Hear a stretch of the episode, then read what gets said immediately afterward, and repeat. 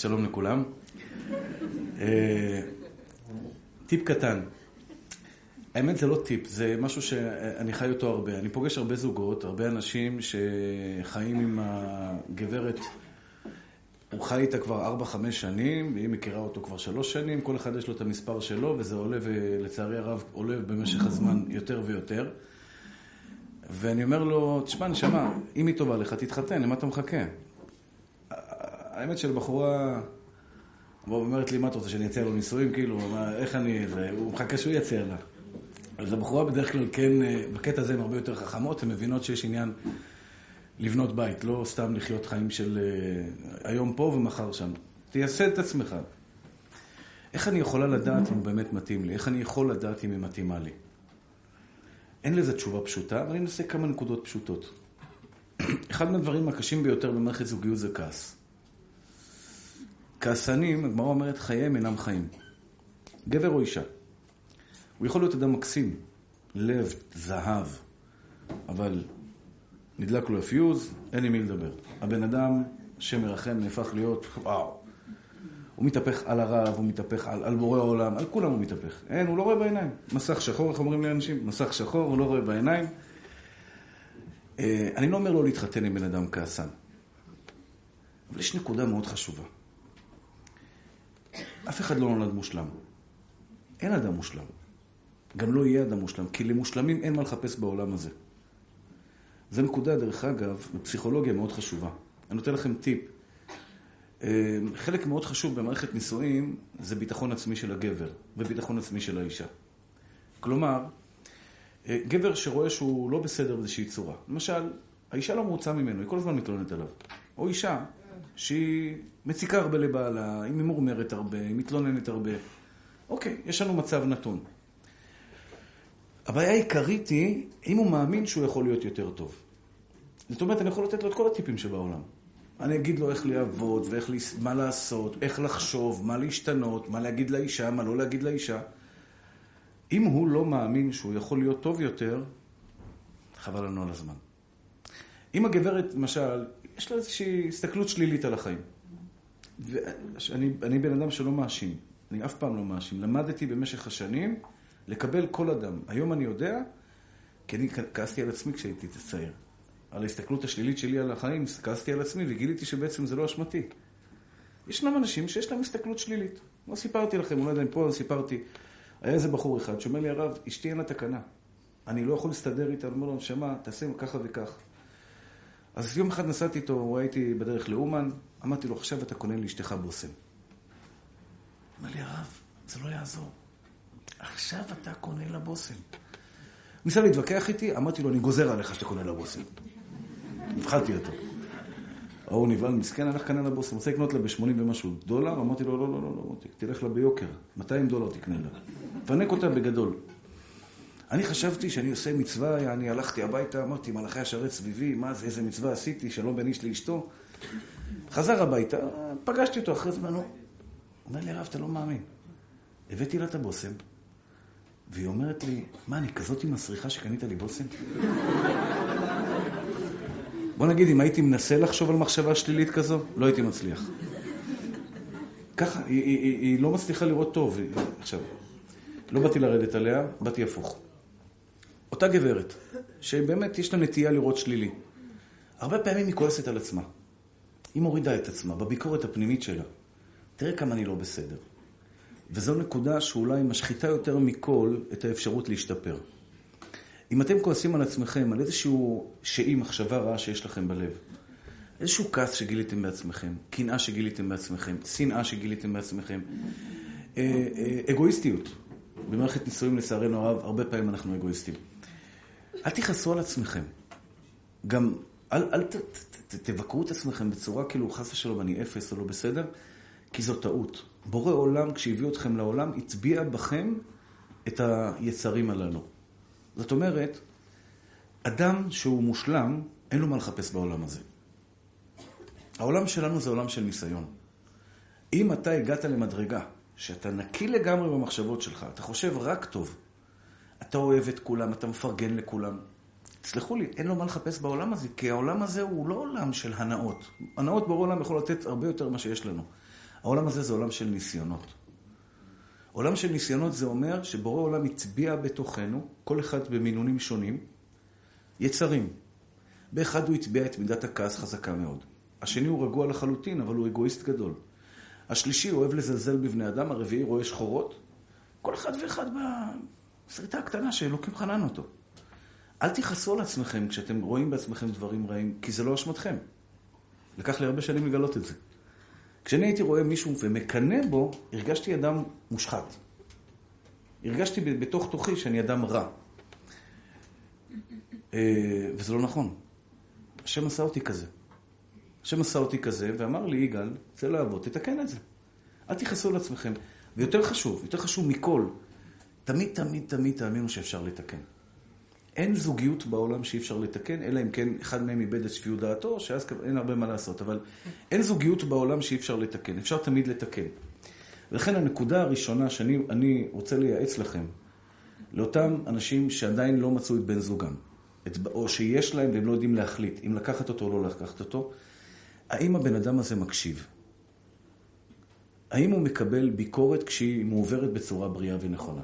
ישנם אנשים, אין להם ביקורת. אין להם יכולת לקבל ביקורת. אני לא יודע איך להבחן את זה, אבל לפעמים אתה רואה בן אדם שאתה מבקר אותו, לעולם, אף פעם, הוא לא אומר, טעיתי, אני אתקן. טעיתי, סליחה. לטעות זה בסדר. כולנו טועים. אבל לא לרצות לתקן את זה, זה בעיה שהיא הרבה יותר קשה. לכן, הדבר, הנקודה הראשונה היא, זה כשאנחנו רוצים להחליט אם זה בן זוג מתאים או לא מתאים, האם יש עם מי לדבר. תנתקו את עצמכם כרגע מהשופוני, מהשפה היפה. אז זה מה שאני אגיד לבנות שלי. הבנות שלי בעזרת השם, עוד כמה שנים התחילו להיפגש, כשאני אשב עם הבת שלי ויגיד לה, ביתי היקרה, את הולכת לפגוש בחור, שאני אנסה לבדוק שהוא בחור טוב מספיק, אבל לעולם לא נוכל לדעת. אל תתרכזי במילים היפות שהוא יגיד לך בפגישה. כי ישנם גברים מקסימים, בלשון שלהם מדהימים. הם אדיבים והם זה, אבל בשנייה הראשונה, שמשהו לא הלך לשביעות רצונו, הבן אדם מתפוצץ. זו בעיה גדולה, אפשר אבל לתקן אותה. השאלה היא שמי לעבוד. אם שמי, אם מי לעבוד, הבן אדם הזה מוכן. למשל הוא בא לשיעור. זה אחד האינדיקציות הטובות, לראות אם בן אדם מוכן להקשיב. יש בן אדם אומר, מה הוא יכול ללמד אותי? יש כאלה, עוד פעם, לא בגללי, אני מדבר על כל, כל, כל יועץ זוגי. כל כך הרבה זוגות שאני יודע שבסוף הם התגרשו, לא בגלל שאי אפשר היה לעזור להם, היה אפשר לעזור להם, אלא בגלל שהם לא היו מוכנים לקבל דעה של מישהו אחר. אני ואפסי עוד, אני יודע, אני חכם, אף אחד בעולם לא ילמד אותי, עם זה לא כדאי להתעסק. שני הצדדים, גבר ואישה. חכם, אתם יודעים מה זה חכם?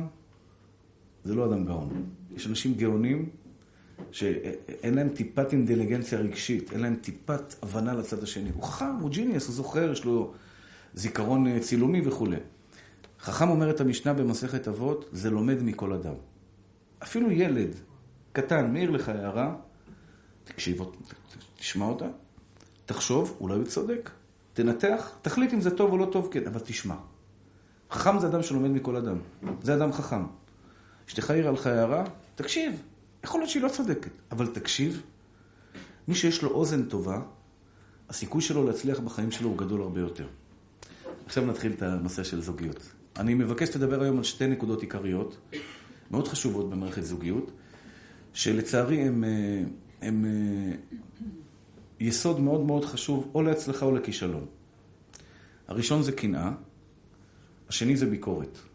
אני מקווה שאני אסליק ביקורת, אני אתחיל עם קנאה.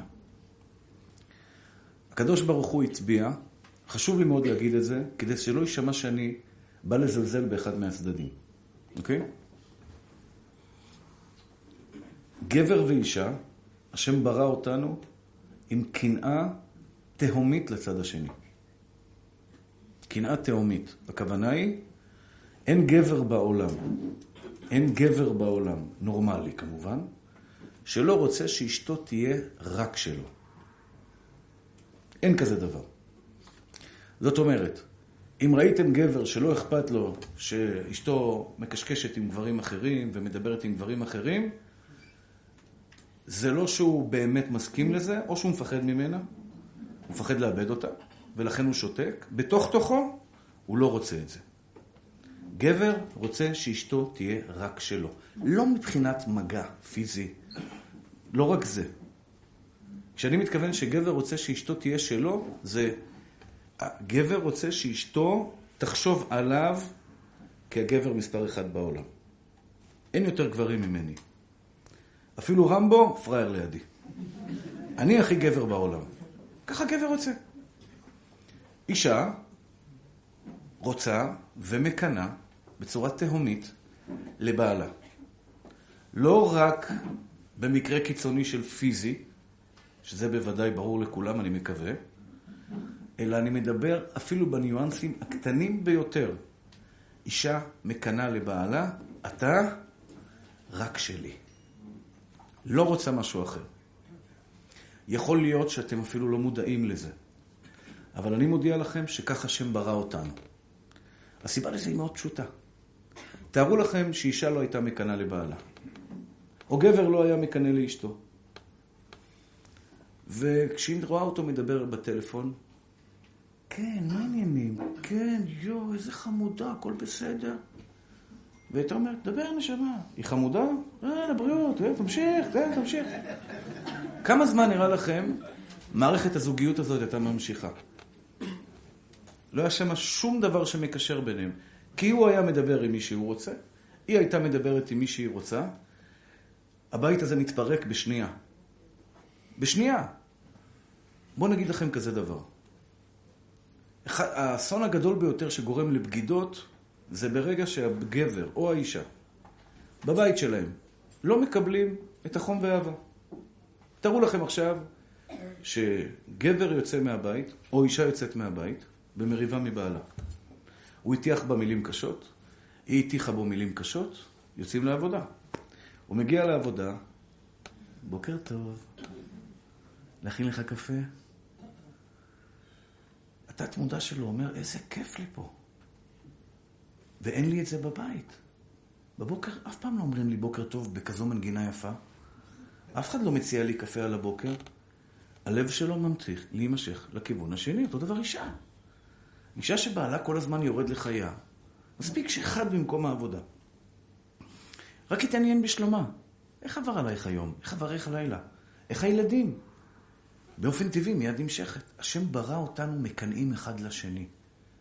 מקנאים אחד לשני עם רצון אז שהיא תהיה שלי. והוא יהיה שלי. זאת אומרת, כשאני אדבר על נושא של קנאה, חשוב לי מאוד שתגידו, שתבינו, כי יש דברים שמאוד מצחיקים גם במני הזוג. אפילו ברמה הייתי קורא לזה קטנונית. שלא תחשבו שאני בא לרדת על אחד מהצדדים. הקנאה היא דבר בסיסי ונכון ואמיתי, ובלי קנאה בין בני זוג אין זוגיות. מי שיגיד לך לא אכפת לי שאשתי מדברת עם נשים, עם גברים, הוא שקרן, או שהוא איבד. גבר רוצה שאשתו תהיה שלו, לא יעזור אף אחד. דתי או לא דתי זה לא משנה. לא משנה, זה לא קשור לדת.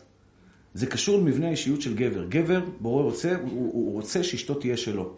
בוודאי שאישה רוצה גם תהיה שלו. זאת אומרת, אישה, רק בעלה מסתובב רגע בסיבוב קטן, כבר היא מגדלת ציפורניים ומכינה את עצמה. להוציא לו את שתי העיניים, משתבח שמול העם. אישה רוצה שבעלה יסתכל רק עליה. אנחנו בדור קצת, לצערי הרב, לצערי הרב, שמאוד מאוד יידרדר מהבחינה הזו. יידרדר, אני לא מדבר מבחינה רוחנית, אני לא מדבר איתכם מתור רב בכלל. יידרדר מבחינת זה ש... אה... אני לא יודע אם סיפרתי את זה פה, אני אומר את זה בהרבה שיעורים. אדם, הרגע הכי, הכי, הכי מיוחד בעיניו, הכי מרגש, בטח גבר ובוודאי אישה, זה יום הכלולות. זהו, שאתה שם טבעת על אישה ואתה יודע שאתה עומד לחיות איתה את כל החיים שלך. אתם הולכים לבנות בית, להביא ילדים לעולם, לעשות מערכת ניסות חיים של לאורך ימים ושנים. וברגע הקדוש הזה, ששמים טבעת על האצבע של הגברת, הרי את מקודשת לי. שמעתם פעם את המילים האלה? אתם יודעים מה זה מקודשת לי? קדושה זה מלשון מקודשת שאף אחד בעולם לא יכול להשתמש בך. זה המקור של המילה קדושה. כמו בית המקדש, שאף אחד לא יכול להשתמש בדברים בבית המקדש. הרי את מקודשת לי בטבעת זו, כדת משה וישראל. את שלי ואת מקודשת רק לי. שתי דקות אחרי זה, הוא והיא רוקדים עם כל החבר'ה בשכונה. והשתבח שמו לעד, והיא רוקד אצלו עם ההוא, וזה רוקד אצלו עם ההיא, ויש נשים שמאדרות, מביאות גם שחקניות חיזוק, גם רקדניות לחתונה. שאם בעלה במקרה לא ראה איזו אישה יפה, נדאג לו איזה ארבע חמש רקדניות, שיראה שם בחורות מאוד מאוד יפות. עכשיו לפעמים האישה לא השתבח שמו בשיא הכושר. ההוא רוקד כל החתונה, רואה את הרקדניות, עושות השתבח שמו קופצות על כל הזה, ואשתו מסכנה עם סמלת קלה נחנקת, לא יכולה לרקוד. איך אתה רוצה שיסתכל אחרי זה על אשתו? זה עולם הזוי, עולם הזוי, אני אומר לכם את האמת, אני לא הכרתי את זה, פתאום אני רואה, אהלן, מה העניינים? אהלן, מה העניינים? אה לא, זה אשתי, מה אתה עושה לה מה העניינים? לך לאשתך תשאל אותה מה העניינים, מה זה, מה אתה אומר לאשתי מה העניינים? לא יודע, זה נשמע לי מוזר, אני אומר לכם את האמת. עכשיו, כל הגברים בחדר הזה מסכימים איתי. אין פה גבר אחד שלא מסכים עם מה שאני אומר. שהוא היה מעדיף שאף גבר בעולם לא ייגע באשתו, עשה מה העניינים בבית, אל תגיד לי אשתי מה העניינים. אף אחד לא רוצה ש... שמשמשו את אשתו, אבל בעוונות הרבים, כולם עושים את זה. זה, זה, זה בושה, מתביישים, לא יודע, זה משהו הזוי כזה. אני אגיד לכם את האמת. שבוע שעבר טסתי לארצות הברית, אז, אז, אז לפני הטיסה, לפני הטיסה, אחותי התקשרה אליי, דיברתי איתה. שלום יגאל, מה נשמע? נסיעה טובה וזה. אמרתי, תודה רבה, תודה, באמת, אני מודה לך מאוד. וואו, האנטנה של אשתי קלטה את זה מהמטבח. עם מי אתה מדבר? אתה מדבר כל כך ברכות, בנעימות. תודה רבה, תודה רבה, אני מודה לך. אה, לא. לא, לא, זה אחותי. אה, איזה מזל, ניצלתי מהגרדום באותו רגע, אתה יודע מה? עכשיו, אין אישה בחדר פה שלא מסכימה איתי שהיא הייתה מעדיפה שבחיים של בעלה, לעולם, נצח נצחים, הוא לא יגיד... כן, בבקשה, חמודה, צדיקה, טובה, אה לא, אני החמודה, אני הצדיקה, אני היפה, אין יותר צדיקות בעולם. ככה השם ברא את האישה, אי אפשר לשנות את זה. אפשר לשחק אותה, את המשחק הזה של, לא אכפת לי, כן, בסדר, בסדר. יש שקר אחד גדול בעולם שלנו, אמרתי אותו באיזה אחד השיעורים, אהבו את זה, אני פחדתי מאוד להגיד את זה, אני לא אגיד את זה פה שלא יפגעו ממני, אני אגיד את זה ברמז. לפעמים אתה הולך ברחוב, יש לך מחשבות כאלה, כזה, וזה, כל מיני מחשבות רעות. ואתה רואה אנשים כאלה, ואתה אומר, תראה איזה צדיק, הוא הולך כזה. יש באנגליה, קוראים לורד, לורדים, סר, סר, מקבל תואר מהמלכה, סר. עכשיו, אם המלכה הייתה שמה לו רנטגן על המוח, הייתה יודעת מה עובר לו במוח, לא הייתה נותנת לו, הייתה לו אחד על הראש. לכולם יש איזו שריטה קטנה, למי אין שריטה? כולנו שרוטים. לכל אחד יש את הבעיה הקטנה שלו. רק לפעמים אתה אומר, בוא לה, רק, ש... רק שלא יגלו כמה, כמה בעיות. לכולם יש בעיות, לכולם יש את, את, את, את הקריזות ואת הקנאה ואת הדברים האלה. לכן אני אומר, לפעמים אתה רואה בני זוג, שאתה רואה מסתדרים, אבל זה לא נכון, זה לא אמיתי. זה לא אמיתי. אנחנו רוצים שבן הזוג יהיה שלנו. עכשיו בוא נלמד, הקנאה צריכה להיות קנאה בריאה ונורמלית, לא מטורפת, כי זה גם מאוד יכול להרוס. יש לזה סיבות, אבל... זה יכול להרוס זוגיות כשאנחנו לא יודעים שיש לצד השני קינה. כלומר, כמו שאמרתי לכם, שאישה מאוד רוצה להיות נאהבת על ידי בעלה. שתי נקודות חשובות, זו נקודה חשובה, אני חוזר עליהם הרבה, כי זה יסוד מאוד מאוד חשוב בזוגיות. אישה רוצה אהבה. רוצה להרגיש נאהבת, ולהישך תשוקתך. גבר, תגידי לו, את אוהבת אותו, את אוהבת אותו, זה נחמד לשמוע, אבל זה לא עושה לו את זה. זה לא הגול שלו, זה לא משהו שידליק לו את הניצוץ. גבר רוצה כבוד. אהבה זה דבר טוב, אבל אצל הגבר זה משני. הוא רוצה כבוד. הוא רוצה כבוד, אתה המלך. כל אחד באיזה מלכות שהוא בוחר לעצמו, אבל אתה המלך. אתה המלך. הגבר רוצה לשמוע שאני מכובד בעינייך. אם אני אזלזל בגבר, אישה תזלזל בגבר, כמו שגבר לא ייתן אהבה לאשתו, הוא יגיד לה משפט כמו, אני לא אוהב אותך, הרסת אותה.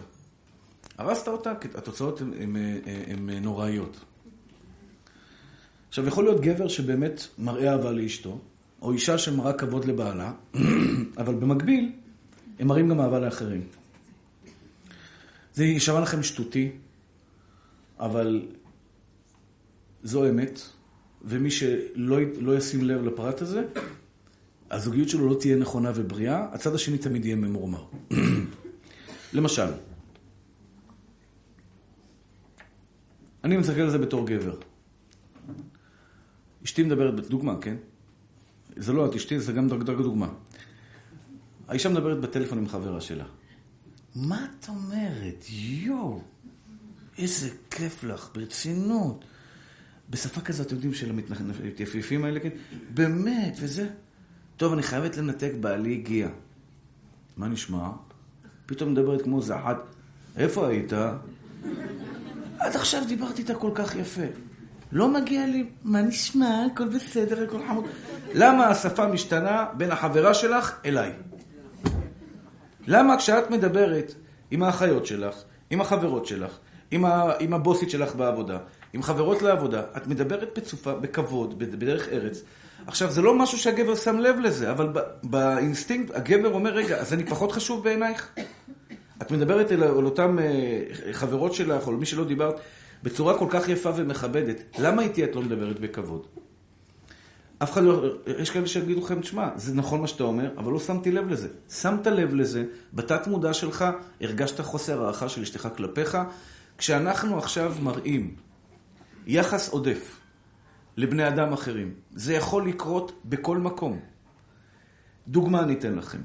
גבר שחוזר מטיול.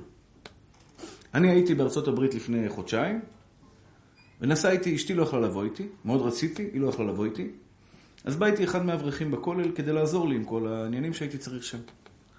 שבועיים הייתי שם. חזרתי, אשתי שואלת אותי, איך היה עם אותו אברך? היה לך כיף איתו? גבר שהוא לא מבין מה בעצם האישה שואלת, הוא יגיד לה, מה זה, איזה כיף היה. הוא באמת בחור מצחיק. קרא אותנו כל הדרך, הצחיק אותי ודאג לי וסידר לי את החולצות וגייץ לי וזה. אם אני אומר כזה דבר לאשתי, אה, אז אתה אוהב את החברים שלך יותר. השאלה שלה הייתה במגמה לשמוע את התשובה דלהלן. לא כיף עם אף אחד בעולם. סבלתי נורא. רק את הדבר היחיד שמחיה אותי, נותן לי חמצן, בלעדייך אין לי חמצן. הריאות שלי לא מאה אחוז חמצון. אין חמצן בעולם בלעדייך. אמרתי לכם שזה מצחיק, אבל זה מה שהאישה רוצה לשמוע. האישה רוצה, זאת אומרת ככה, כמה בחורים אתם מכירים שיושבים עם חברים עד שלוש בלילה, משחקים קלפים, שותים, נהנים, ומה אשתי רוצה?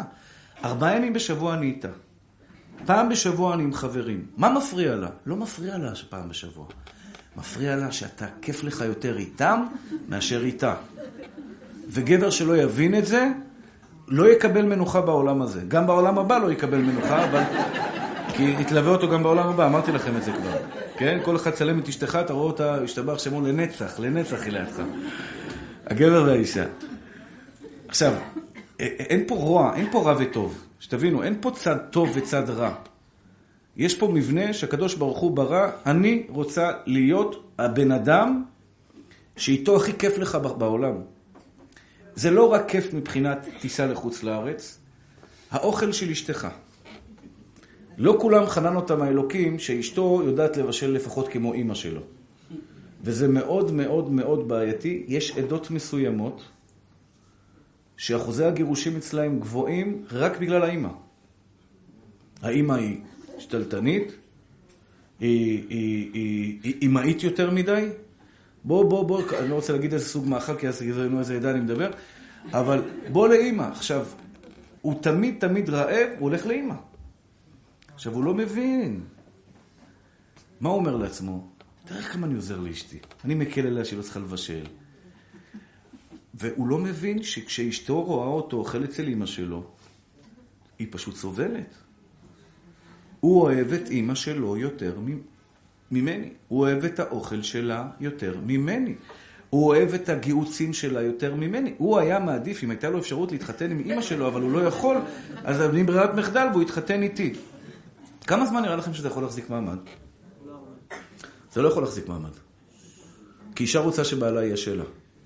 ויש אמהות לצערי הרב שלא מבינות את זה. וזה פסוק מפורש בתורה. ועזב את אביו ואמו ודבק באשתו והיו לבשר אחד. גבר יקר, בכל פעם שאתה אומר לאוכל, לאוכל של אמא שלך ליד כבל עם ועדה, אתה צריך להפרגן לאמא שלך, אבל נלמד איך לעשות את זה. אמא, אין כמו האוכל שלך בעולם, אתה דוקר את אשתך. אתה דוקר את אשתך. למה? כי השם ברא, למזלנו, בטבע של האישה, שהיא רוצה, שבעלה, יואב את האוכל שלה יותר מכולם. ולמה אני אומר למזלנו? למה זה כל כך טוב הקנאה הזו? למה זה כל כך בריא הקנאה הזו? כי הקנאה הזו תגרום לאישה כל הזמן לרצות את בעלה לידה. אם אישה לא הייתה מקנה באמא של בעלה, אז הוא היה יושב אצל אמא שלו, והיא הייתה יושבת איפה שהיא רוצה. אין זוגיות בבית. השם ברא בה, תהיה איתי, תהיה איתי, שיהיה לך טוב איתי, תרצה אותי, תסתכל רק עליי, כדי שהזוגיות שלנו תשתמר. אז אנחנו נלמד בעזרת השם כמה דברים קטנטנים שאסור לעשות לעולם. אסור לעשות לעולם. זה לא יפתח את הקשר בינינו, מה שאני מדבר בנושא של קנאה, זה לא מפתח קשר, אבל זה לא הורס קשר. ישנם דברים מפתחים קשר, כמו תקשורת. תקשורת מפתחת קשר בריא. עבודת המידות, הסתכלות חיובית מפתחת קשר בריא. זה לא יפתח קשר בריא, זה לא, יש, יש בתורה מצוות עשה ויש לא תעשה. יש מצוות שאתה צריך לעשות, ויש מצוות שאסור לך לעשות, דברים שאסור לך לעשות. זה מה אסור לעשות, אוקיי? אז בואו נדבר על כמה נושאים של קנאה. נתחיל בגבר. אישה יכולה בסתמות לספר בבית על איזשהו גבר בעבודה. בלי, בלי שום, חס ושלום, שום כוונה רעה, ממש ממש לא. אבל היא מתפעלת ממנו. כמה הוא אדיב, כמה הוא נותן. עכשיו היא יושבת ומספר את זה. יכולה לספר, יכולה לספר את זה בשולחן שבת. יכולה לספר את זה סתם באיזה אירוע חברתי. והיא לא מבינה שבעלה יושב ומתכווץ, ומתכווץ, ומתכווץ. ובלב שלו הוא אומר, כמה נתתי לה, בחיים שלה היא לא אמרה מילים כאלה יפות עליי. Mm. אני בעצם, האישה גורמת כרגע לבעלה, לפגיעה בדבר אולי הכי, הכי, הכי, הכי כואב אצל הבעל. תאריכי אותי. תאריכי אותי. לצערי הרב היום, אנחנו מתקמצנים מאוד במילים. גבר יכול לתת לאשתו מה שהיא רוצה. רק תני לו את מה שהוא צריך. תאריכי אותו. כשאת מראה הערכת יתר, זה יכול להיות אפילו לביבי נתניהו. סתם, ראש הממשלה. את אומרת, איזה גבר מרשים, איזה גבר נאה. רגע, ומה אני עייז? אני לא גבר נאה, כאילו מה אני? לא, לא, למה? אף פעם לא אמרתי שאני גבר נאה. אף פעם לא אמרתי שאני גבר מרשים. אנחנו עושים תמיד ההשוואות האלה. אתה רוצה... דרך לדודה שלך, תספר לה כמה ביבי נדע את זה, לכי לחברה שלך, תספרי לה כמה הוא מרשים, כמה זה, כמה זה. לא ליד הבעל. ליד הבעל אין מרשים יותר ממך, אין שרירי יותר ממך, אין חכם יותר ממך, אין מלכותי יותר ממך, אין בעולם משהו דומה מתקרב אליך. ונשמע לכם מצחיק, הבעל רוצה לשמוע את זה ממך. הבעל שלך רוצה לשמוע. עכשיו, מבחינה פסיכולוגית זה דבר מאוד פשוט. אנחנו אנשים שכולנו חלק, חלק תמיד מקבוצות. בעבודת החלק, בפועל החלק, תמיד אתה עוד אחד מיני רבים. יש אדם, כל אדם הוא רוצה להרגיש מיוחד. אצל אמא היינו תמיד מיוחדים. דיברנו על זה פעם. אצל אמא, תמיד אתה מיוחד, כפרה עליך. זאת אומרת, בכל הילדים אמא רואה אותך, אתה תמיד היית משהו מיוחד. וגבר רוצה להרגיש את זה אצל אשתו, שהוא מיוחד בעיניה. אם את לא תתני לו את ההרגשה שהוא מיוחד, אז בעצם מה יש לי מאשתי? אם אצלה אני לא מיוחד, אז איפה בעולם אני אהיה מיוחד? לכן, אני אתן כמה נקודות אצל גבר, גם נקודות אצל אישה. לא מחמיאים יתר על המידה לאף גבר בעולם ליד בעלך. אחד מהאסונות למשל, דוגמה, זה הייתה בעיה מאוד קשה, בגלל זה גם עזבתי שם. הייתי מלמד במדרשה. מדרשה של בנות. מדרשה של בנות זה גילאים עשרים, עשרים ושתיים, עשרים ושלוש. ולצערי הרב, לא באשמתי, כלומר, לא בידיעתי, זה, נגרמו הרבה בעיות בשלום בית אחרי החתונות שלהם. כי הייתי לומד איתם, לומד איתם הלכות. הייתי בא, נותן שיעורים כל שבוע, יום שלישי, שבוע, שיעור בהלכה, שיעור בהלכה, שיעור בהלכה. ונשים מאוד מסודרות, עם רושמות, מסודרות, זוכרות הכל, חוזרות על זה, משננות על זה גבר, אני יכול לתת אותו שיעור שבועיים, שלוש, ארבע, חמש פעמים, מה, באמת? כן, שבועיים אני מלמד אותך אותו הלכה. לא זה חשוב, הוא לא, הוא, הוא לא, זה, הוא בא מהעבודה עייף. נשים באות, סודרות, רושמות הכל. טוב, השתבח שמולד, איזה צדיקות. עכשיו, מה קורה? אל תעשו את הטעות הזו לעולם. בטח לא בשמי. אני לא רוצה את זה לגב שלי. מתחתנות עם הבעל, עכשיו, בחור צעיר. הוא לא רב, הוא לא תלמיד חכם. גם אני, כשהתחתנתי, הייתי בן אדם פשוט. הבן אדם תני לו צ'אנס. בן אדם בן עשרים, עשרים ושתיים, התחתן איתך. מה, מה, מה, מה עשית עכשיו? מה, אתה עשית ב- לפלטה בשבת? אתה יודע שהרב יגאל אמר שזה אסור? טוב, פעם ראשונה, הרב שלה אמר אסור, בסדר, טעיתי. רגע, לא בירכת על זה? אתה יודע שהרב יגאל אמר שזה אסור? ההוא מסכן, התחתן עם הרב יגאל, כל הזמן. אז זה אסור, וזה אסור, וזה אסור. אז בסוף הוא אומר, לך תחתני עם הרב יגאל. אסור לעשות כזה דבר. עכשיו, היא כוונה של התורה, היא באה, אומרת ההלכות, זה מותר, זה אסור. במקרה, הרב הזה היה הרב יגאל, שלימד אותה. היו מקרים שאני מקבל טלפונים, הרב, דבר עם בעלי. מי זה? הלו, מה זה דבר עם בעלי? מי, מי מדבר? תשמע, אני אומרת לו, הלכה הוא מתווכח איתי. מה הוא מתווכח איתך? הוא אומר שהרב שלו אמר, ואתה אמרת, אני רוצה שתגיד לו את ההלכה, אתה תגיד לו שהרב, מה אתה אמרת? גברת, מה שבעלך אומר את עושה. תמחקי את הרב יגאל מהלקסיקון, אין, תמחקי אין הרב יגאל, את עושה מה שבעלך אומר לך. ולמה?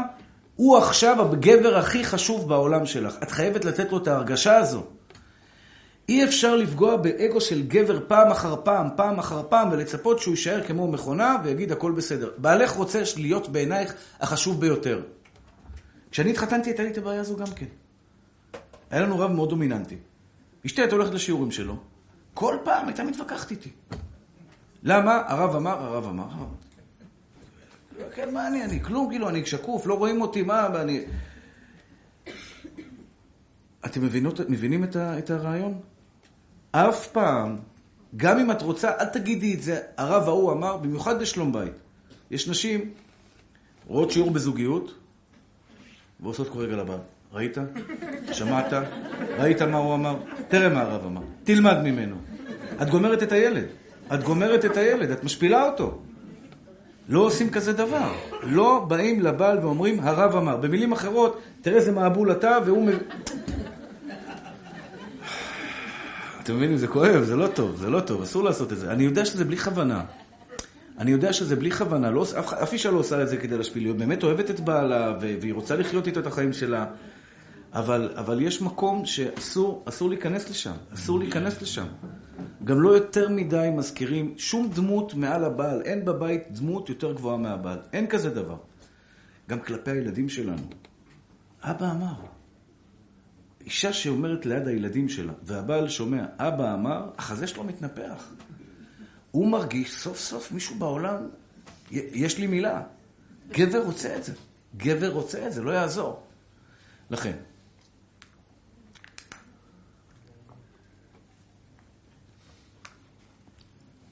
קשה לי מאוד לתת את כל הדוגמאות, אבל אני חושב שהרעיון הוא די באיזה. הבאת רעיון הביתה. בעלי מה אתה אומר? בעלי מה אתה אומר? זאת אומרת, הוא רוצה להרגיש שהוא חשוב בעינייך, והוא הכי חשוב בעינייך. הבאת עכשיו את רוצה לקנות איזושהי תמונה יפה, שטיח, לעשות מקרר חדש. זאת יצא לי, וזאת יצא לי, וזאת אמרה לי, וזה אמר לי, והייתי אצל אדריכל, והייתי אצל זה, והייתי אצל זה. תני לבעל להרגיש שהוא... הוא, הוא, הוא, הוא, הוא מן דאמר, מלשון הגמרא. מן דאמר הכוונה היא, כן, הדעה שלך חשובה לי. אין לי בעולם דעה יותר חשובה ממני. זאת אומרת, אם אתם עכשיו אפילו הולכים להיות זוגי, אני ראיתי את זה המון פעמים, הולכים להיות זוגי, וזה פוגע באגו של הגבר. זה פוגע לו באגו. מה, הוא ילמד אותי מה להגיד? מה, אני לא יודע להתנהג לאישה? כן, אתה לא יודע להתנהג לאישה, אבל הוא לא יכול לקבל את זה. יש אנשים נשואים ארבעים שנה, חמישים שנה, ולא יודעים מה זה אישה. במינימום שבמינימום, מה זה אישה הם לא יודעים. זה שאתה חי עם אישה הרבה שנים, זה לא מה שאתה יודע מה זו אישה. אבל הוא לא יכול לקבל את זה, אז מה עושים עם בחור כזה? מה אני עושה עם בחור כזה? כשאני רואה בן אדם מולי מלא באגו שהוא לא מוכן להקשיב, אני רוצה לעזור להם. אז אני פשוט מתחיל להחמיא לו. אני נוגע לו בנקודה שהוא כל כך חשובה לו. אתה חכם. אתה מבין. אני לא מייעץ לך בכלל. אני לא חושב שאתה צריך ייעוץ. אני עוזר לך כדי לעזור לה. אתה, אתה בסדר גמור. או, הוא נרגע עכשיו. סוף סוף מישהו מבין אותי. סוף סוף מישהו יודע שאני כל כך בסדר. עכשיו הוא יקשיב לי. עכשיו, אחרי שאני ואתה בסדר, אני לא מעליך, אני לא בא להגיד לך מה לעשות, אני סך הכל רוצה לעזור לה דרכך. או, לעזור לה צריך באמת. בוא, עכשיו דבר איתי. זה טבע האדם לצערנו הרב. הבנתם מה שאני אומר? זה נעביר ב- בלהעביר ביקורת. ביקורת צריך להעביר. צריך אבל להיות אומן בלהעביר ביקורת. היום דרך אגב, אני לא יודע אם אתם מכירים בעולם הישיבות, כשלומדים תורה מתווכחים. מתווכחים, ולפעמים זה צעקות. מה פתאום? יש כאלה, יש בעלי תשובה שמרחם. שהם עדיין לא השתחררו, לא שחררו את כל, ה, את כל הבלגן. זאת אומרת, הוא, שתבח, אני, אני, אני, אני לא יודע מה אני עושה לך, אני שזה, מתווכחים, מתווכחים. למדתי את אומנות הוויכוח. היום אני כמעט לא מתווכח עם אף אדם בעולם. אף אדם בעולם. למדתי שהוא אומר את דעתו ואני אומר את דעתי. אם יש אפשרות לגישור, אני יכול לעשות את זה בדרך אחרת. הדברים מעניינים. איפה למדת? באיזה ישיבה למדת? אתה בן אדם חכם. ממש חכם. אני חכם, איזה כיף לי. זהו, זהו. עכשיו, עכשיו אנחנו יכולים לדבר. יכול להיות שהוא צודק, יכול להיות שאני צודק. עכשיו אנחנו כבר לא מתווכחים, אנחנו מדברים. אנחנו מדברים. אמנות הוויכוח נובעת מאגו. אני צודק, אתה צודק, אני צודק, אתה צודק. למה אתם מבזבזים את הזמן על שטויות? לבוא ולהראות מי צודק, אתה צודק, אתה צודק, אתה מאה אחוז צודק, אתה תמיד צודק, אין בעיה. אין בעיה. למה עכשיו אני אתחיל להתווכח איתך לאגו? אתה רוצה את זה כך מתנה. עכשיו בוא נדבר. לכן, גבר רוצה להיות מספר אחד, לא מבחינת האהבה, אלא מבחינת הכבוד שלו. אין אף אחד בבית, אין שם בבית שהוא יותר טוב מבעלך. אין כזה דבר. אין חכם ממך? יש חכמים, אבל יש לך את החוכמה מיוחדת. עכשיו, מה תגידו לי? הרב, אבל בעלי, הוא לא באמת הכי אדם הכי חכם בעולם. זאת אומרת, קשה לי להחמיא לו בנקודה הזו. אין אדם שהוא לא חכם. אין אדם שהוא לא חכם. אני זוכר את אמא שלי, שאבא שלי היה דופק איזה מסמר בבית, אתה אומרת לו, כפרה עליך, איזה בנאי אתה. והוא דופק ודופק, מבסור, מבסור. אין דבר שיהיה, זאת אומרת ככה, קחי את בעלך, כל הדברים, יכול להיות שהוא לא חזק נגיד בלימודים, אבל הוא אין דימן, הוא יודע לעבוד. קחי את הנקודה הזו, תרימי אותו שם. תרימי אותו שם, הוא רוצה את זה, הוא רוצה לשמוע, זה באמת מעודד אותך, גבר זה מעודד אותך. זאת אומרת, אני, בנושא של זוגיות, אני קצת שונה מאחרים. אני לא הולך לתעשה כך, תעשה כך. אני רוצה לגוע בנפש של האדם. כי אם נדע בתוך הנפש של הבעל מה הוא רוצה, אנחנו תמיד נוכל לרצות אותו. יהיו ויכוחים בינינו? יהיו ויכוחים. בוודאי. אז זה לא אומר שלא יהיו ויכוחים בינינו. היא אוהבת ירוק, הוא אוהב שחור. היא אוהבת זה, הוא אוהב זה. הוא אוהב ללכת לים, היא אוהבת ללכת למקום אחר. תמיד יהיו חילוקי דעות. איפה ללכת לטייל, איפה לקנות בית, איזה, איזה שטיח. לכולם יש ויכוחים, וזה נורמלי. אין אדם בעולם שאין בו ויכוחים, זה לא בן אדם. אם אין ויכוח בין בני זוג, הם לא בני אדם. לא יודע מה, הם הלכי השרת. השאלה היא, אם הוויכוח הוא נורמלי, סביר, שבא מתוך אהבה, מתוך הבנה, רצון לתקן, או לפוצץ את העסקה. כשגבר, למשל, אותו דבר על אישה, יקבלו בבית את הרמיסה הזו, שתמיד האישה מעללת ומשבחת אנשים אחרים, ולבעלה היא אף פעם לא משבחת, הגבר הזה יכול להיות שהוא ישתוק והוא ילך לישון והכל בסדר, אבל הוא יהיה ממורמר. הוא לא יאהב לתת לה כסף, הוא לא יאהב לטייל איתה, הוא לא יאהב לדבר איתה, הוא תמיד ירצה להיות אצל החברים שלו. אצל החברים שלו אומרים לו, אתה גבר. איזה, צד, איזה גבר אתה? אין, חבר נותן מחמאה. אצל אשתו הוא לא מקבל את המחמאות האלה. אצל אשתו הוא תמיד למטה. הוא תמיד יש מישהו למעלה. אבא שלי אמר, אמא שלי אמרה, דודה שלי אמרה, זה אמר, זה אמר, זה אמר, ואני למטה. גבר לא רוצה להיות במקום כזה. הוא יברח בכל הזדמנות. אישה, פה צריך להיות יותר זהיר, זה יותר מורכב. זה יותר מורכב כי אישה רוצה להיות נאהבת על ידי בעלה. אז בוודאי ובוודאי ובוודאי שבנושא ההסתכלות. עכשיו אני יודע שזה לא ציבור דתי. ואף על פי כן אני אומר לכם, גם אם אשתך לא מאירה לך, כשאתה הולך ברחוב צדיק שלי, ובטעות, הסתכלת יותר משתי שניות על בחורה שעברה.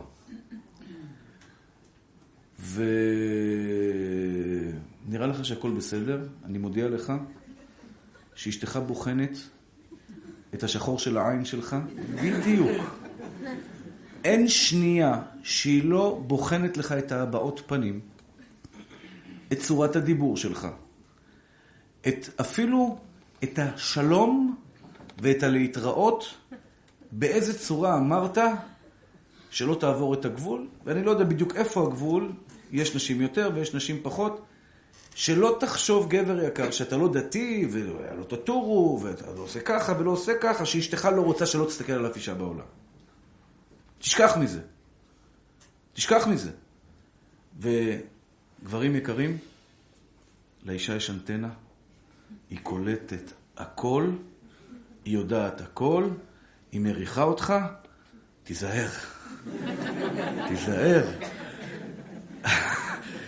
אני לא יודע אם אני זוכרים פעם, היה סוסים שהיו הולכים עם סוס ועגלה עם כאלה רטיות שהסוס לא יסתכל ימינה. מי שיש לו כזו רטייה ורוצה לצאת לרחוב, שים את זה לשמיים, אתה רוצה לחזור הביתה בשלום. אפילו שרואים סרט, ויש קטעים בסרט. לצערי הרב, שהייתי ילד, היה לנו עדיין טלוויזיה בבית. ויש איזה קטע כזה, לא הכי צנוע. היא מחפשת אותך. נו, מה אתה אומר על זה? זה יותר מעניין, אה? השם, תראו לכם שזה לא היה. זה היה נורא והיום. תראו לכם שאישה לא היה אכפת לה שבא לה להסתכל על נשים אחרות. זה היה נורא והיום. הקשר היה מתפרק. השם ברא את התקינה הזו, זה דבר בריא וטוב. אני בעד זה. אני חושב שלא לא בצורה משוגעת, כאילו, כל יום טלפונים, מריחה אותו. לא דברים כאלה, השתבר שם אולי. לא צריך לתת גם אימון לבן אדם, אי אפשר לרמוס אותו, אי אפשר כל הזמן לחשוד בו בדברים רעים, אבל... אבל בצורה ההגיונית והבריאה, כן, אישה רוצה שתהיה שאלה, מה הבעיה בזה? אל תסתכל על נשים אחרות, אל תספר לי שנהנית בשיחה עם מישהי, אפילו אל תספר לי שיש איזה מישהי חכמה שאמרה לך איזה עניין, למה אין יותר חכמה ממני? הבנת? היא לא חכמה, אני החכמה. ככה, ככה אישה רוצה להרגיש. יכול מאוד להיות שאתה עושה את זה והיא לא אומרת לך כלום, עוד פעם. יכול להיות שאתה בא עכשיו לאשתך ואומר לה, אל תשאלי, יש לי עובדת? מדהימה. עכשיו, באמת, באמת, באמת, אתה בא ממקום טהור, אתה בא ממקום טוב. אין כזה דבר. אשתי למשל עובדת במשרד אצלנו ביביע עומר. היא מתנדבת, אבל היא עושה את העבודה במשרדית. אין מצב בעולם שאני שואלת אותי, איזה עבודה? לא, לא. עבודה טובה, אבל לא כמוך. לא כמוך. עכשיו, מה תגידו לי, זה ילדותי? לא, אני החלטתי לברוא את האדם. האישה רוצה לשמוע שבעיניך היא המזכירה הטובה ביותר. בעיני בעלה שהוא היא תהיה המזכירה הכי טובה. זה בסדר גמור. שבעלה שלה יגיד שהיא המזכירה הכי טובה בעולם, לא אכפת לאישה. מה אתה חושב? אתה צריך לחשוב עליי. עכשיו, זה, זה, זה, זה המון המון פרטים, אבל אני אומר לכם שכל הפרטים האלה בסופו של דבר יוצרים איזושהי מרירות אצל האישה. וכשאישה מרירה, התגובות שלה לא בשליטתה. זאת אומרת, אם אישה לא מרגישה שבעלה, היא בעיני בעלה באמת מיוחדת ונאהבת, כמו שאמרתי, מספר אחד בעולם, מכל הבחינות,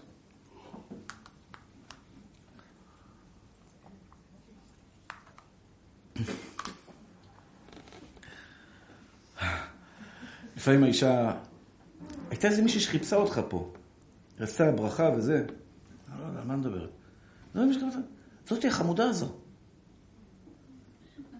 עכשיו גבר לא שם לב, כן, כן, החמודה, כן, ראיתי אותה. עכשיו אתה לא מבין שהיא בחנה אם אתה מסתכל עליה, היא בחמודה. מה, התרנגולת הזאת שעברה? לא, לא, לא ראיתי אישה בכלל, לא ראיתי אישה בחיים. עד כדי כך שאישה רוצה לשמוע אם יש מישהי יותר חמודה בעיניך בעולם. לכן, בוא נסיים את הנקודה הזו, בנקודה מאוד פשוטה.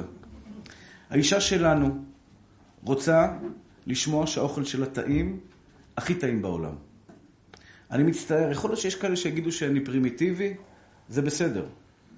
אני מעדיף להיות פרימיטיבי ולא לפגוע באשתי, מאשר בן אדם נאור שרוצה שוויון ופוגע באשתי פעם אחר פעם. לא יעזור לאף אחד כלום. בורא עולם היצרן של בני אדם. בורא עולם יורד לנבחי נפש הגבר והאישה. כמו שגבר, זה נראה לכם שטותי, שהרב אמר אז הוא נפגע. כן, ככה השם ברא אותו, הוא רוצה את, את אשתו שלו. אותו דבר האישה כלפי בעלה. לכן אין פה איזה עניין חלילה לפגוע. אני אומר לכם בתור גברים, ישנם דברים שאסור לנו לעשות. האוכל במסעדה, הטיול עם החברים, המשחק עם החברים. כל דבר שעשינו בעולם, האישה רוצה שהדבר הכי מעניין אותך בחיים יהיה איתה. אתה צריך לדאוג לזה, ולדעתי גם זה אמת. אם אתם שואלים אותי, עכשיו אשתי נסעתי, נסעתי שבוע שעבר, חזרתי השבוע. אני נהנה מהטיסה עם אשתי הרבה יותר ממישהו אחר, אפילו שכיף לי ולצוחק לי, כי אני חושב שהקדוש ברוך הוא נתן לי אישה כדי ליהנות איתה. אם אתה בונה את זה בצורה נכונה, אז יהיה לך כיף לשבת עם אשתך באיזשהו מקום, מאשר עם כל החברים. נכון שחברים צוחקים ומחמיאים, צריך לדעת לבנות קשר בריא וטוב. וזה בעצם המטרה של כל אחד ואחד מאיתנו. שבוא נגיד, הרגעים הכי יפים שלך בחיים יהיו עם אשתך. ותחשבו כמה שעות יש לנו עם האישה. תחשבו, כמה שעות אנחנו בבית עם האישה. חוזרים מהעבודה, לא משנה, אנחנו רוב החיים שלנו מבנים יחד עם בן או בת הזוג. והאם לא שווה שאלו יהיו השעות הכי יפות שלנו? אז זה מצריך מאיתנו, מה שנקרא, תשומת לב יתרה. זה לא קל. זה לא קל תמיד תמיד להראות לאישה שלך שהיא מספר אחד בעולם. אבל אם אתם שואלים אותי, אין מקום יותר חשוב בעולם מלהשקיע בו מאשר בבית שלנו. אני עובר לביקורת. דיברתי על קינה, לא דיברתי מספיק, אני גם לא אוהב לדבר על זה כדי לא לפגוע ברגשות של אנשים. אבל אני מקווה שהבנתם את המסר. בעלך רוצה להיות האפנדי מספר אחד. מה, זה, מה פירוש המילה מכובד דרך אגב? אתם שואלים אותי מה זה מכובד, בעל רוצה כבוד, מה זה מכובד? טוב, אני אזכיר את הנקודה כי זה מאוד חשובה, מאוד מאוד חשובה.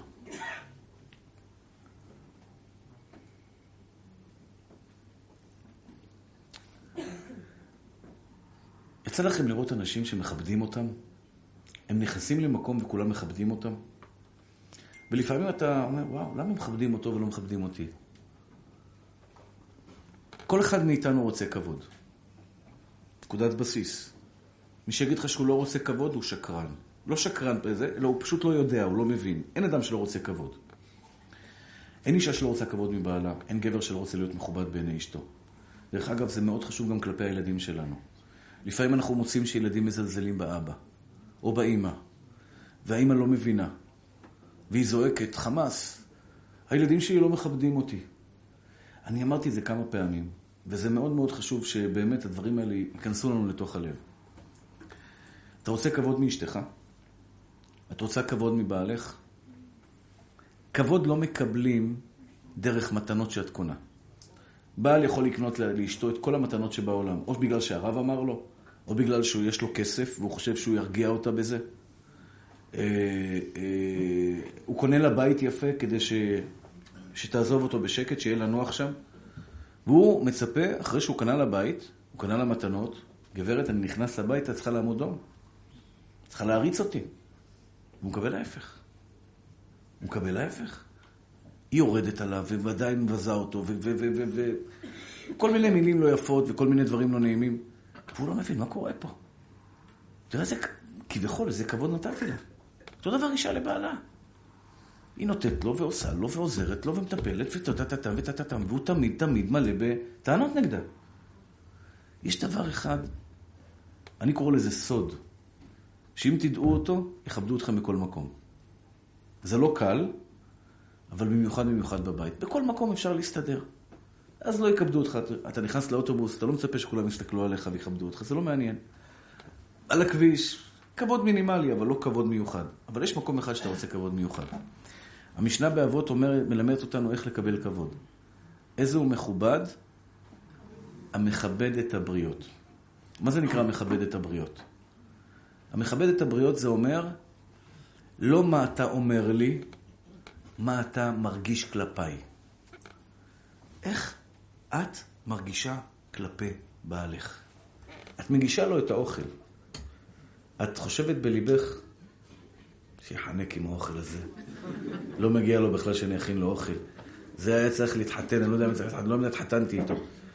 את מכינה לו את האוכל, ואת אומרת, איזה כיף שהוא לא קורא את המחשבות שלי. גברת, הוא מרגיש מה שיש לך בלב. קנית לאשתך מתנה, ובלב שלך אתה אומר, בזבוז של כסף. חבל על הכסף.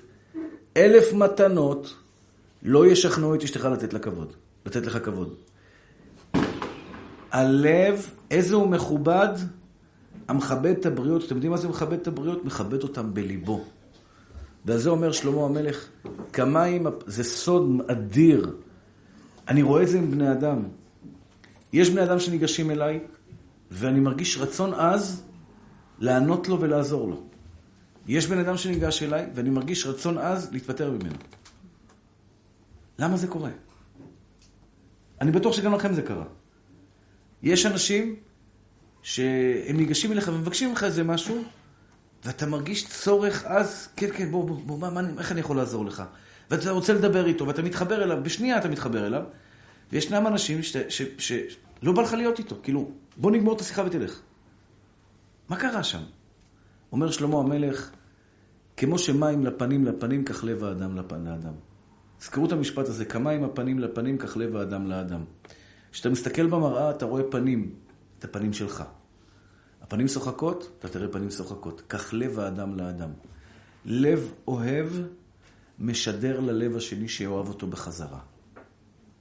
אם אתה בלב שלך, מכבד את אשתך, בלב שלך אתה מכבד אותה. כלומר, בעיניך היא דבר נעלה. איך מגיעים לזה? זה לא פשוט. כי לצערנו הרב אנחנו מתרכזים בשלילי הרבה. קשה לי לחשוב דברים טובים על אשתי אם אני מתרכז בשלילי שלה. וזה טבעי. היא יכולה להיות חכמה, מסודרת, נקייה, נמרצת, מסורה, אבל יש לה בעיות בזה וזה וזה וזה, ואני כל הזמן רואה רק את הבעיות שלה. אני לא יכול לראות אותה כאישה נעלה. אבל זה עבודת חיים. מי שרוצה כבוד, גבר שרוצה כבוד מאשתו, תעשו את זה ואתם תראו שהאישה תהפוך להיות מעריצה שלכם. על ידי זה שתכבדו אותה בלבכם. אתה נכנס לכל מקום שלא תיכנס. מה אתה חושב כלפי אותם אנשים שנמצאים במקום?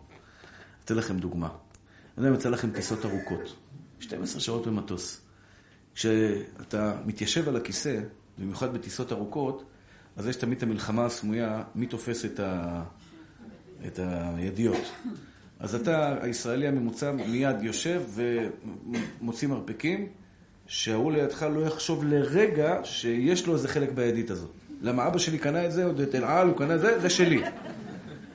ואז מלחמת מרפקים, שמי שיש לו מרפק יותר גדול, יושב, השתבח שמולד, ניצחתי, ואז הוא יושב כל הטיסה. ולפעמים, יושב לידך בן אדם, שברוך השם, הוא גדול. עכשיו, זה לא שהמלחמה על הידית, אלא הוא נשפך לכיוון של הכיסא שלך, וחצי מהכיסא שלך אתה יושב ככה, עכשיו הוא לא השם מסכן, אתה לא יכול לעשות לו ככה, כי אין לו לאן לזוז, הוא פשוט גדול. ואתה יושב כל שתים עשרה שעות ככה, מה אתם חושבים באותו רגע על אותו אחד שיושב לידכם בכיסא? אז בדרך כלל, למה הוא לא עשה ניתוח? לקיצור, כבר. למה הבן אדם הזה לא... למה אלעל מעלים כזה דבר?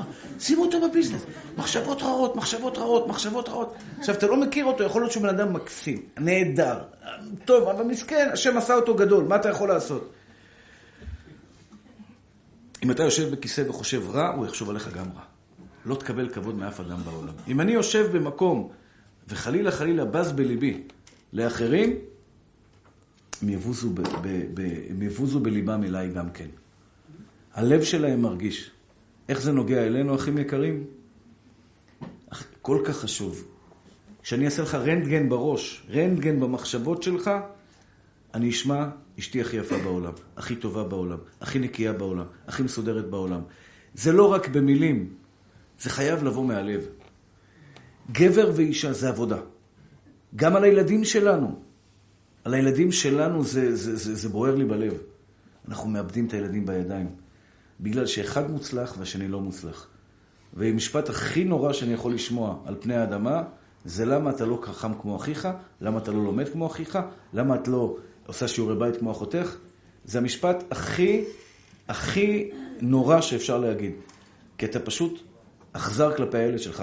הילד לא השם שהשם לא נותן לו חוכמה. אני נסחף קצת לכיוון אחר. אני חוזר לנושא שלנו. כדי להגיע להערכה כלפי הצד השני. איך אני יכול להגיע להערכה כלפי אחר? דרך אגב, זה גם כלפי הבוס. אה, אה, אישה שהבוסית שלה מתנכלת לה, והרבה פעמים נתקלתי בשאלה הזו. הבוסית שלי ככה וככה וככה וככה. תבדקי טוב טוב מה את חושבת בלב שלך עליה, ותגלי שגם את חושבת עליה דברים רעים. את רוצה להפוך את זה? רוצה להפוך את זה? תהפכי את הלב שלך למחשבות טובות, היא תתאהב בך. זה לא יגאל כהן אומר, שלמה המלך אומר את זה. יש משדר קטן בתוך הלב, שהוא קולט את ההרגשות, את המחשבות, שהלב שממולי מרגיש כלפיי. ולכן אותו בן אדם שבא אליי ואני מרגיש צורך לעזור לו, זה אחד ששומע את השיעורים שלי, אני לא מכיר אותו, אני לא יודע מי זה, אבל בסוף התברר לי שהוא שומע והוא מאוד אוהב אותי, הלב שלי הרגיש את זה, ולכן רציתי מאוד לעזור לו. השני, הוא בא אליי כי הוא מצא אותי באיזשהו מקום, אין לו אהבה אליי, ולכן אני לא מרגיש רצון לאהוב אותו. הלב שלי מרגיש את הלב שלו. הלב של בעלך מרגיש מה את חושבת עליו. לא מה את אומרת, מה את חושבת עליו. האם זכיתי שהתחתנתי איתו, או נפלתי בפח? עכשיו, זה לא נעים, זה לא נעים, אבל ככה לא מנהלים מערכת זוגיות אם את חושבת על בעלך דברים לא טובים. מה תגידי, נפלתי בפח? חס ושלום. זה רק בורא עולם. כל זיווג, זה לא נושא של השיעור שלנו. ביקורת, וואו, נתחיל עכשיו ביקורת, זה נושא ארוך והזמן שלנו מאוד קצר. אני אגיד בקצרה ביקורת, ואולי פעם הבאה נמשיך את זה יותר. ביקורת בזוגיות היא, היא, היא דבר הכרחי. זאת אומרת ככה, הכי קל לי להגיד לכם, אשתך העירה לך, אשתך סתם מעשה לא טוב, תשתוק. אשתך פגע בך, תשתוק. בעלך פגע בך, תבליגי. זה יעבור. לדעתי זאת טעות חמורה, זה לא שייך לדור שלנו. צריך להיות אדם צדיק ברמה מטורפת, כדי להמשיך לשתוק ולהבליג בלי להעביר ביקורת. זאת אומרת ככה, גבר שאשתו יום אחר יום, יום אחר יום, עושה משהו שלא מוצא חן בעיניו. זה יכול להיות שהיא שמה את המברשת שיניים במקום, במקום שלא נוח לו. אם שמת תחסך שיניים, שמה את המברשת שיניים בארון, והוא מעדיף את זה על הכיור. דבר שטותי. יום אחר יום, יום אחר יום, יום אחר יום, והוא שותק. זה בדרך כלל מתכון לאסון. יום אחד הוא יתפוצץ. יום אחד הוא יקום קצת הפוך, והוא פתאום מתפרץ עליה. למה לא אמרת לי שזה מפריע לך? כי הוא, הוא... בוא נגיד ככה. אין הרבה אנשים כאלה, אבל יש כאלה שלא מעבירים ביקורת, שזה לא נכון. לצערי הרב, רוב האנשים מעבירים ביקורת, אבל לא בצורה נכונה בכלל, ולכן הביקורת לא מתקבלת, הבעיה לא נפתרת, והרבה פעמים ביקורת מביאה אחר כך מריבה. אז איך אנחנו עכשיו לומדים, אני לא אספיק היום איך להעביר ביקורת, כי זה נושא די ארוך, אבל, אבל, בנקודה הראשונה צריך להעביר ביקורת. אני אומר את זה ביקורת, זה לא מילה יפה ונכונה, אבל כשלא נוח לך בחיי הנישואים מאיזשהו דבר, למשל, אישה מאוד, יש נשים שקטות, שבטבעם הן פשוט מאוד שתקניות. פעם ראשונה שהיא רואה שבעלה מדבר בוואטסאפ, שזה נורא והיום, נורא והיום. בעלה חוזר מהעבודה, מדבר בוואטסאפ עם עובדות מהעבודה. עכשיו, מה הבעיה בזה? שהאישה, גם יש לה אגו. מה, לא מפריע לי, לא מפריע לי. הוא רוצה לדבר עם זה מהעבודה, שידבר מזה מהעבודה. ובפנים, היא ממורמרת. היא לא מבקרת אותו. כי זה לא מהכבוד שלה להגיד לו, למה אתה מתעסק בטלפון? אתה מגיע שמונה בערב הביתה. מתי תתייחס לאשתך? והבחור ממשיך לשחק בוואטסאפ. או בפייסבוק, לא יודע איפה שהוא מתעסק שם. וכן, מה זה? היא לא מהירה לו, בית כזה סופו, השם מרחם ויציל. השם מרחם ויציל. נורא והיום. בדבר הזה אסור להיות עם אגו. אסור להיות עם אגו. יש פעמים שהאישה מתלבשת יותר מדי פרובוקטיבי. ועכשיו הגבר הוא גבר כזה רגוע. או שהוא מפחד ממנה, לא יודע בדיוק מה החשבון שלו. הוא לא אומר לה כלום. והלב שלו נשרף. הוא הולך ברחוב וכולם מסתכלים והוא נשרף. והוא שותק ושותק ושותק. אתם חושבים שזו מערכת זוגית בריאה? בוודאי שלא. הוא ממורמר עליה. הוא פשוט הולך אכול כולו בכעסים פנימיים על זה שאשתו ככה והוא פשוט שותק. אי אפשר לנהל מערכת זוגית בריאה ותקינה אם אנחנו לא יודעים להעביר מסר אחד לשני. מאוד חשוב, מאוד חשוב שכן תהיה ביקורת. אבל אני קורא לזה ביקורת, אני לא משתמש במילה, זה לא ביקורת. אני הייתי קורא לזה ביקורת בונה. עזרה הדדית. זאת אומרת, אני רוצה לעזור לצד השני. זה יכול להיות אפילו באוכל.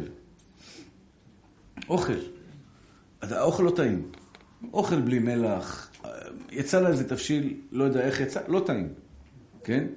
אם זה חד פעמי, תשתוק, תמשיך על הכל בסדר. לא קרה כלום, תאכל שים מלח, שים סחוג, אמרתי לכם, סגולה לעשות שלום בית, הרבה סחוג מלמעלה, הרבה סחוג מלמטה, הטעים שלך בפה כבר לא ירגישו כלום, הכל אותו דבר, תתעם והכל בסדר. אבל אם אתה רואה שאשתך עושה לך גונדי, פעם אחר פעם אחר פעם, קוסקוס פעם אחר פעם, וכל פעם חונק לך את הגרון, חונק לך את הגרון, אי אפשר לנשום, אז, אז מה, מה, מה נעשה? בן אדם לא יעביר ביקורת, יום אחד הוא יתפוצץ, הוא פשוט לא יאכל אצל אשתו. זה לא בריא. זה, זה יכול להיות לגבי המון דברים, חינוך ילדים. דרך אגב, נגעתי בנקודה מאוד כואבת. הטלפונים היום זה... אמרת מילה נכונה, כן. זה במקר, וזה הורס המון בתים. לא בגלל הקשרים שיוצרים דרך זה, שזה לצערי הרב נורא והיום, אלא בגלל הזמן. גבר ואישה שמתמכרים לטלפון, הם לא יוכלו לתת זמן איכות לבן זוג שלהם. אני מצטער. כש... אני מדבר כבר על גבר שכבר עשה את המהלך ועזב את הטלפון, או את המחשב. זאת אומרת, הוא כן מספיק חכם להבין שהוא חייב לשבת עם אשתו. הוא עשה את הצעד הזה. אבל הוא מחכה כל שנייה ושנייה לגמור את השיחה כדי לעזור לטלפון. והאישה תרגיש את זה. והבעל ירגיש את זה. אין, אנחנו מאבדים את התקשורת בין אישית שיש לנו עם הגבר, עם, ה, עם הצד השני. וזה כל כך חשוב, כל כך חשוב לכל גבר ואישה לנהל דו-שיח לפחות של רבע שעה, עשרים דקות ביום, משפוך את מה שיש לנו על הלב. זה המקום הקטן, הקטן הזה שבו אשתו, האישה רוצה ש... אז באמת, אם אתם רואים שהבעל שלכם הוא כזה, אישה שרואה שבעלה הוא כזה, ובכל פעם, בכל הזדמנות, הבחורצ'יק יושב ופשוט נמצא בטלפון שלו.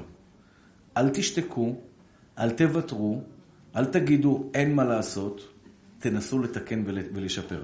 והתיקון הזה צריך לבוא דרך ביקורת בונה. אז הנקודה הראשונה שבה התחלנו עכשיו את הנושא הזה, ביקורת חייבת להיאמר.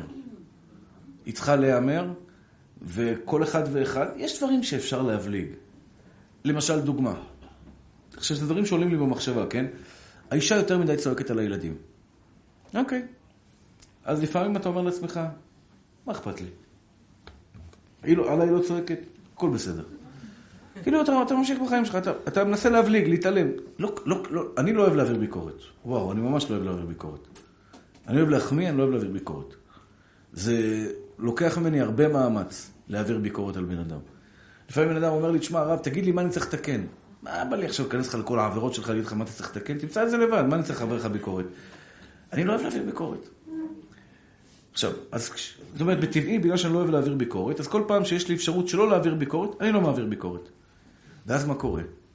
אתה שומע ווליום גבוה על הילדים, עוד ווליום גבוה על הילדים, בסוף זה מתפוצץ. זאת אומרת, במקום שבפעם הראשונה אני אפתור את הבעיה בשיחה נימוסית ויפה, כי עדיין לא התעצבנתי, לא קרה כלום, ניגש, אומר לאישה, אני לא מדבר על אשתי במקרה הזה, כן? זה מקרים שקורים לאנשים בבית. ניגש לאישה, אומר לאשתי יקרה, בוא נדבר על זה, תשמעי, הכל הזה הוא לא נעים, לא לי ולא לילדים, זה יכול לגרום להם טראומות. בוא ננסה למצוא דרך אחרת לשכנע אותם לעשות את מה שאנחנו רוצים לעשות. אז במקום שנעשה את זה בפעם הראשונה, אנחנו עושים את זה בפעם העשירית, וכבר אז אנחנו מלאים בעצבים, ואז כבר אין ביקורת, יש רק מלחמה. אותו דבר על בית לא מסודר. גבר שחוזר הביתה ומאוד מפריע לו שהבית שלו לא מסודר, אוקיי? אז הוא יכול לשתוק, לשתוק, לשתוק, לשתוק, לשתוק. אם הוא היה אומר את זה בפעם הראשונה, הוא אומר את זה בדרך יפה. הוא שתק, שתק, שתק, אמר את זה בפעם העשירית, בפעם העשירית זה כבר היה בצעקות. אז את ההמשך אנחנו נעשה בעזרת השם בפעם הבאה, איך להעביר ביקורת. אז בינתיים אל תעבירו ביקורת, כי ביקורת היא, היא, היא, היא... דרך אגב זה לא עוזר, בדרך כלל בין בעל לאישה כמעט ולא עוזר ביקורת. הרבה יותר קל להעביר ביקורת דרך צד שלישי. כן, כי אם אתה אומר לאשתך למשל, אה, אה, למה את צועקת? ואתה? ואתה לא צועק? ישר זה התגוננות, זה אף פעם, כי גבר ואישה, אותו דבר אם אישה באה לבעלה בביקורת... אה, מה שנקרא, אתה לא בסדר, הוא מיד יתגונן, הוא יגיד, ואת בסדר? אז איך מעבירים ביקורת? את זה נלמד בעזרת השם בפעם הבאה. טיפ קטן זה רק ביקורת בונה, תמיד לעשות את זה בדרך של בונה. אבל, אבל צריך להעביר מסר, והרבע שעה הזו על הכוס קפה היא כל כך יפה וחשובה, כי זה זמן שאנחנו יכולים להעביר מסר בצורה יפה. כש... כי אתה, אם אתה מעביר מסר בשעת כעס, למשל, הבית מבולגן, הילדים לא, לא נכנסו להתקלח, ויש לך איזושהי הערה להעביר לאשתך, אם אתה תעביר לה את זה באותו רגע, הסיכוי שזה יתקבל הוא נמוך מאוד. כולם בלחץ. יום שישי, כולם מתכוננים לשבת, ואתה פתאום מחליט להעיר לאשתך על זה שהסלטים, או אני יודע, שהוא דבר אחר, אני חושב שתשמע אותך עכשיו. היא בכלל ב- ב- ב- ב- בספירות אחרות. הזמן הכי טוב לעשות את זה, כשאתם יושבים בנחת. איך לעשות את זה? זה צריך להיות אומן. להעביר ביקורת זה אומנות. דרך אגב, זה לא רק, רק אצל האישה שלנו. ביקורת יכולה להיות אפילו לשכנים שלנו, היא יכולה להיות בוודאי ובוודאי לילדים שלנו. אומנות להעביר ביקורת. זה יכול להיות דרך סיפור, זה יכול להיות דרך אה, מחמאה. אתן לכם רק טיפ אחרון. מה זה ביקורת, אוקיי? אחד מהטכניקות היום, יש לנו שתי אפשרויות עיקריות לביקורת. אפשרות ראשונה זה, אתה לא בסדר, את לא בסדר. אתם לא נקי, את לא מסודר. אתה לא אכפת לך, אתה לא אוהב אותי. אתה לא זה, אתה לא זה, אתה לא זה. אני מכניס אותו להתגוננות. עכשיו הבן אדם אומר, אוקיי, אני לא זה, לא זה, לא זה, לא זה, אוקיי, אוקיי. ומה היא? בסדר? אוקיי, אז לא מגיע לך כלום. הביקורת הזאת נידונה לכישלון. אותו דבר עם ילדים. אתה תבוא לילד, תגיד לו, אתה לא מוצלח, אתה לא מסודר, אתה לא נקי, אתה לא... הרסת את הילד, אין חס... לא תוציא ממנו כלום. מה זה ביקורת בונה? תחמיא לו בנקודה שאתה רוצה לחזק אותו. למשל, בעל שלא יודע לתת אהבה, להביע אהבה, לצערי הרב יש הרבה כאלה. הוא לא יכול להגיד לאשתו, אני אוהב אותך, את אישה מיוחדת, אין כמוך בעולם. אין לו את היכולות האלה להביע את זה. ואת רוצה לדרבן אותו, תתחיל לדבר, נשמה. תגיד, תביע את עצמך. אז אני מחמיא לו בדיוק בנקודה שחסרה לו. אני אומר, היא אומרת לבעלה, תשמע, אתה רומנטיקן? אתה יודע לדבר? עכשיו, זה נראה לכם שהוא מיד יגיד לעצמו, מה, מה פתאום, אני לא רומנטיקן. לא, אין מצב כזה. היא בטח, אני מה זה רומנטיקן? כן, נכון? באמת סוף סוף היא שמה לב לזה. אני באמת רומנטיקן. עכשיו תראו מה קורה. כל אדם שמקבל מחמאה, נהנה. כיף לו. למי לא כיף לקבל מחמאה? כל אדם בעולם נמס כשהוא שומע מחמאה. כשאדם שומע מחמאה בטבע שלו, הוא רוצה לשמוע אותה עוד פעם. סתם דוגמה, אם אני אומר לאחד מהחבר'ה בשיעור, בוא נעתה חכם. יום למחרת, אני רואה אותו דרוך. הוא מקשיב לכל מילה. מה יש לך, צדיק? הוא רוצה לשאול עוד שאלה מעניינת, כי הוא רוצה עוד פעם לשמוע את זה שהוא חכם. הוא נהנה מזה, הוא רוצה את זה עוד פעם. כל אדם שמקבל מחמאה, בטבע שלו רוצה לשמוע אותו עוד פעם. מה אני גורם עכשיו לבעל, שאני אומר לו את הרומנטיקן? הוא רוצה לשמוע את אשתו, אומרת לו את זה עוד פעם. הוא רוצה שאשתו מחר תגיד לו, בונה, אתה רומנטיקן. זה יגרום לו לבצע פעולות, בתת מודע, הוא אפילו לא מודע לזה, זה יגרום לו לבצע פעולות כדי לקבל עוד פעם את המחמאה. ואז אני בעצם מדרבן אותו בביקורת בונה, אתה, ככה עושים היום עם ילדים. ילד למשל, שלא עוזר לאמא, לא אכפת לו מהבית. פעם אחת שהילד הזה עזר לאמא שלו, פעם אחת שהוא הרים איזה קליפה של בננה מהרצפה, עוצרים את כל העולם, עוצרים את הבית, האמא אומרת, ילדים כולם להקשיב. הגאון הזה, הצדיק הזה, הילד המתוק הזה, הלב טהור הזה, עוזר לאמא ללא הפסקה. הילד נמוג, וואו, בתת מודע שלו רוצה את זה עוד עכשיו. אז הוא התחיל לחפש קליפות, הוא התחיל לחפש דברים, לעזור לאמא שלו, עוד, עוד, עוד, עוד, עוד. כיף לשמוע מחמאות. כיף לשמוע מחמאות. אתה רוצה לקפל את זה עוד. זאת אומרת ככה, אם אתה רוצה שאשתך תשתפר באיזושהי נקודה מסוימת, תחמיא לה שם. זה אחד מהטכניקות. תחמיא לה שם, תחמיא לה בדבר הזה, כשאתה מחמיא לה בדבר הזה, אתה גורם לה, בוא, שהיא תרצה עוד, שהיא תרצה עוד, היא עוד פעם ועוד פעם ועוד פעם תעשה לך את אותו דבר. זו טכניקה מדהימה, היא עובדת עם כולם, עם השכנים, שלא, שלא, שלא משלמים ועד בית, זה... תלמידים, תלמידים שמפריעים לי בשיעור, תלמידים ששואלים שאלות לא קשורות, זה הטכניקה הכי טובה. אני פשוט נותן לו מחמאה, בונה, איזה שקט אתה, איך אתה עוזר לי בשיעור? עכשיו, הוא, הוא, הוא, הוא... זה נראה בהתחלה כאילו, הוא לא יאמין לי, אבל אדם אוהב לשמוע את זה, הוא גם מחפש הצדקות לזה. למשל, אם אתה בא לבן אדם ואומר לו שאתה חכם, אז במוח שלו רץ, נכון, אני חכם, אני פעם פתעתי, תשבץ. ככה זה עובד. הוא מיד מיד מחפש הצדקות למחמאה, הוא אומר, כן, כן, כן, באמת, אני חכם. עכשיו, לא חשוב, זה היה תרבץ בכיתה א', כאילו זה היה זה, זה לא היה תשבץ כל כך חלילה, אבל הוא מחפש להדביק את ה, באמת את המחמאה למה שהוא באמת. הבנתם את הרעיון. תחמיאו. זה כיף להחמיא. זה ממלא את הצד השני.